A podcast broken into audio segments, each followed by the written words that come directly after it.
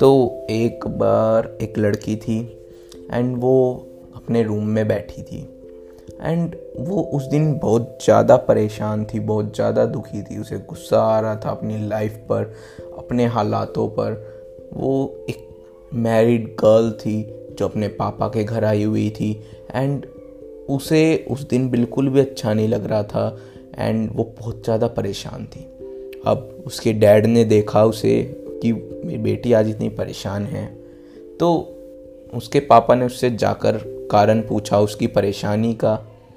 तो उसकी लड़की को उस बात पर गुस्सा आ रहा था, वैसे बोलना, बात नहीं करना चाहती थी, पर इस पर उसका सारा जो गुस्सा था, सारा जो दुख था वो निकल गया। उसने अपने पापा को बोला कि पापा मेरी लाइफ कैसी है, कैसी दिक्कतें आ रही हैं मुझे रोज़ रोज़ मुझे ये सब सहना पड़ रहा है, मेरी लाइफ अच्छी नहीं जा रही है एंड ऑल दैट थिंग्स कि मेरे साथ इतनी गलत मेरी लाइफ है, इतनी घटिया मेरी लाइफ है, मेरे साथ कुछ अच्छा नहीं हो रहा है।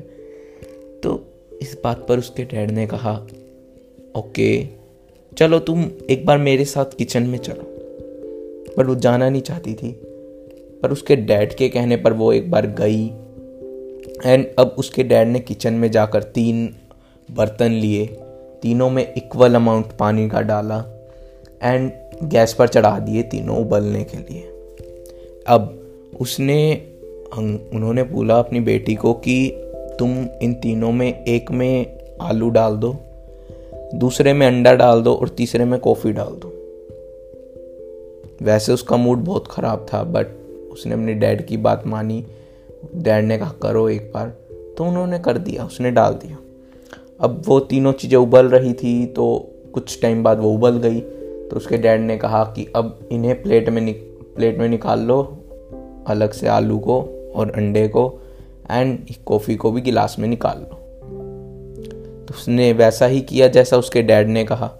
अब उसके डैड ने कहा क्या क्या दिख रहा है तुम्हें अब? क्या हुआ यहाँ पर? उस लड़की को पहले से गुस्सा आ रहा था स्ट्रेस हो रहा था। उसने कहा, कुछ नहीं दिख रहा है मुझे। क्या आप टाइम पास कर रहे हो मेरे साथ? मेरा पहले ही दिमाग खराब हुआ हुआ है। उसके डैड ने कहा, रुको रुको, जरा देखो। तुम एक बार आलू को हाथ लगा कर देखो। क्या हुआ? तो उस लड़की ने उठाया आलू। उसने कहा, नरम हो गया है, उबल गया है ऑब्वियसली अब उसके डैड ने कहा यस ये उबल गया है एंड नरम हो गया अब उसके डैड ने अंडे को तोड़ा। एंड तोड़ा तो वो अंदर से टाइट था उबलने के बाद। एंड उसे दिखाया कि ये देखो अंडे के साथ क्या हुआ है। उसने कहा, ठीक है, वो उबल गया है, टाइट हो गया है, क्या करूँ? अब उसने कहा उसके डैड ने कि तुम कॉफ़ी सूंघ के देखो क्या हुआ। उसे गुस्सा आ रहा था, पर उसने किया। उसने सूंघा उस कॉफ़ी को, उसके स्माइल आई एक हल्की सी, क्योंकि उसकी महक अच्छी आ रही थी उबलने के बाद। अब उसके डैड ने कहा, क्या तुमने नोटिस किया क्या हुआ यहाँ पर? तुमने देखा कि आलू जब हमने उबाला नहीं था जब तक, वो कितना टाइट था। एंड उबलने के बाद कमज़ोर हो गया, नरम हो गया। एंड अंडा अंडा जैसे उबाला हमने, पहले कितना अंदर से थो मतलब थोथा है वो अंदर से, मज़बूत नहीं है। बट अब उबलने के बाद ये मज़बूत हो गया, ठोस हो गया अंदर से। और कॉफ़ी कॉफ़ी ने तो पानी को ही अच्छा बना दिया, जिसमें ये उबल रही थी।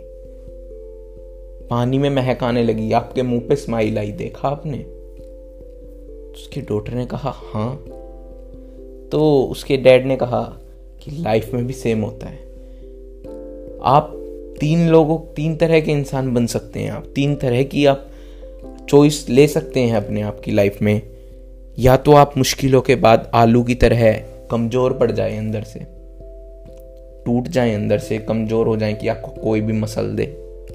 या फिर अंडे की तरह आप अंदर से स्ट्रोंग बन जाए आफ्टर सम डिफिकल्टीज या फिर एक लास्ट ऑप्शन भी है जो, या फिर आप अपनी लाइफ को ही चेंज कर दे पूरी तरह से, पूरी तरह से लाइफ को बदल दें अपनी कॉफ़ी की तरह से।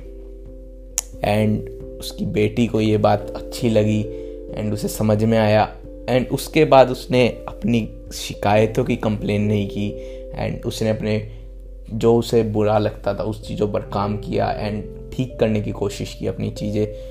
तो हमारी लाइफ में भी यही होता है। आफ्टर डिफ़िकल्टीज हमारी चॉइस है whether we want to become strong और whether we want to change our life और हम कमज़ोर भी हो सकते हैं, उससे हमारी विश है। तो I hope you like this story and I hope आप भी डिफ़िकल्टीज से नहीं डरेंगे एंड उनका सामना करके एक स्ट्रॉन्ग पर्सनैलिटी बाहर लाएँगे अपनी। And thanks for listening and bye bye